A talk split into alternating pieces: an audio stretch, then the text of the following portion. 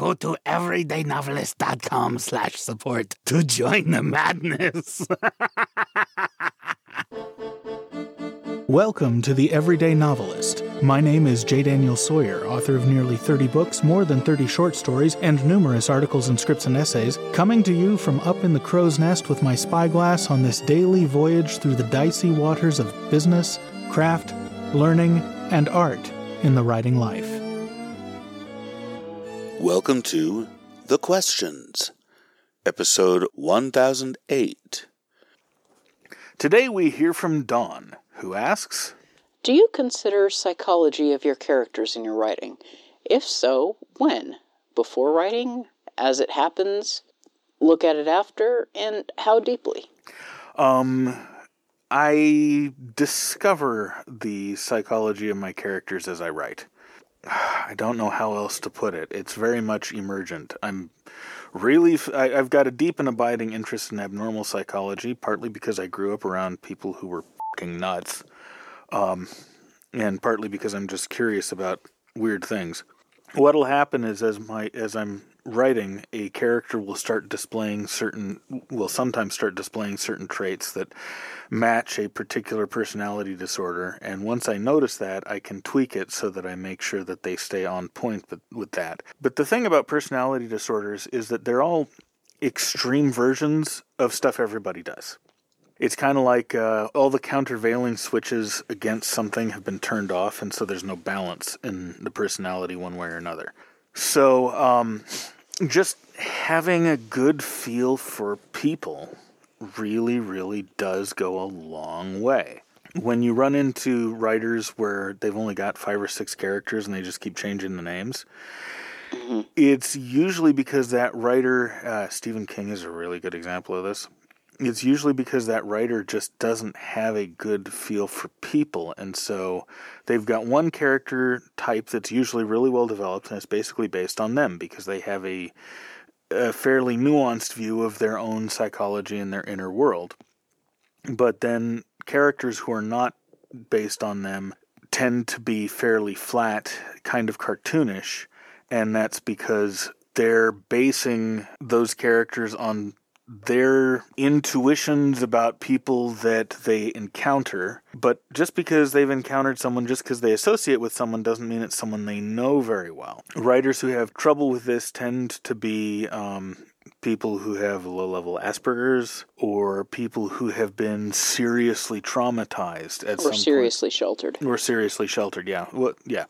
So yeah, all three of those things can lead to having an underdeveloped theory of mind. And the way that you overcome that depends on how extensive the problem is. If you're somewhere in what I would call the normal range, just for having no better term for it, even though it's not a very good term, if you're fairly neurotypical and you're just like sheltered, for example, getting out and getting experience with people, especially the kind of experience where you kind of risk getting your heart broken or you risk getting bruised and beat up a little bit, and you get into the head of the people you get to know, you ask them questions that give them opportunities to explain themselves from their point of view.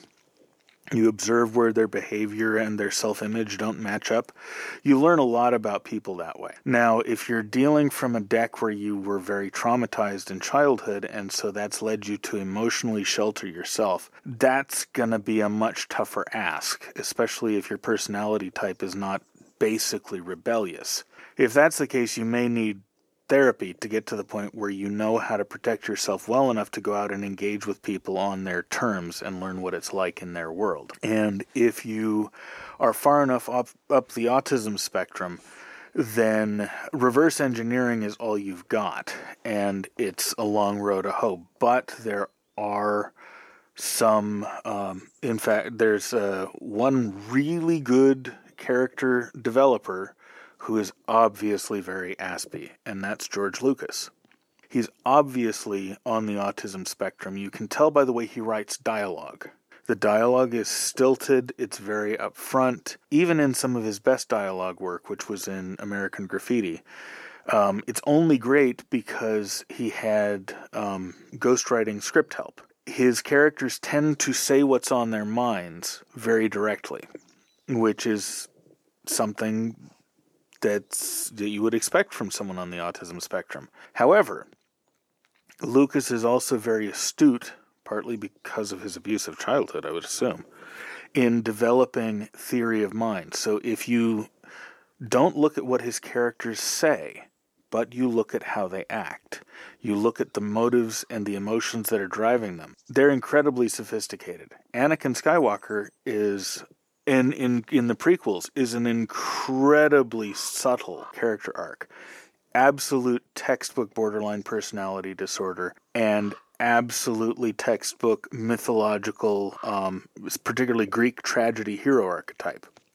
And Obi Wan Kenobi has a Greek tragedy hero arc, and Yoda has a Greek tragedy hero arc. The dialogue in the prequels is very stilted, but the character development and the character arcs are incredibly subtle and complex and realistic. And if you can tune out the dialogue and watch what happens, it's really fantastic. Um, Padme is the classic. Uh, codependent rescuer type, which is why Anakin going crazy and slaughtering the Tusken Raiders and then half boasting about it to her and then collapsing in uh, guilt and grief turns her on.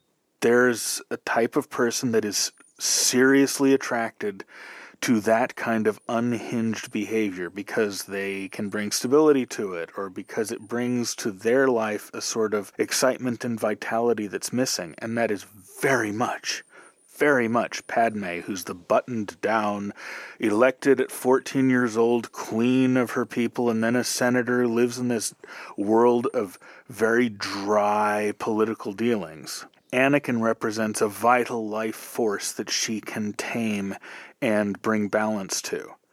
So, of course, it turns her on instead of horrifying her and making her go away.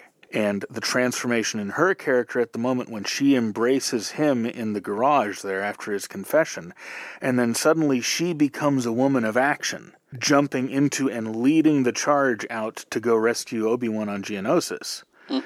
is exactly what you get when a when someone with that kind of psychology wholeheartedly embraces a borderline in the midst of a meltdown. That kind of characterization is very, very hard to do.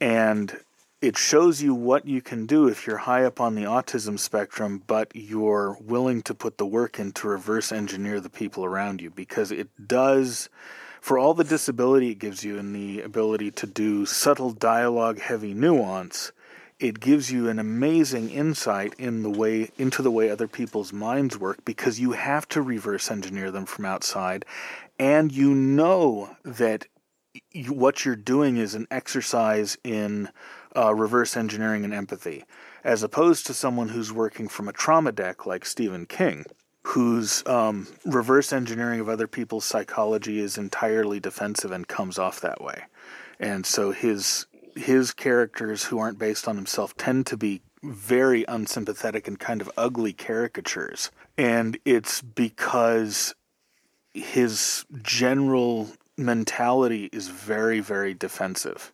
And who would blame him, given A, the childhood he had, and B, the culture he grew up in? Because all of New England culture is kind of that way on a low level.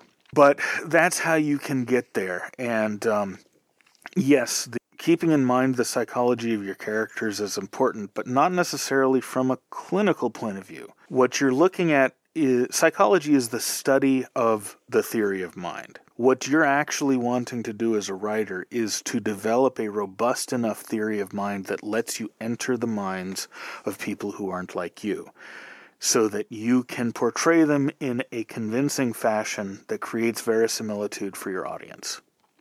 So that's what I got. Thank you very much for the question, and we'll see you tomorrow. The Everyday Novelist is written by J. Daniel Sawyer and presented by J. Daniel Sawyer and Kitty Nakian and is produced by Artistic Whispers Productions Incorporated. The text is copyright 2021 J. Daniel Sawyer and the production is copyright 2021 Artistic Whispers Productions Incorporated. This podcast is released under a Creative Commons Attribution Non-Commercial No Derivatives license and all other rights are reserved to their respective owners.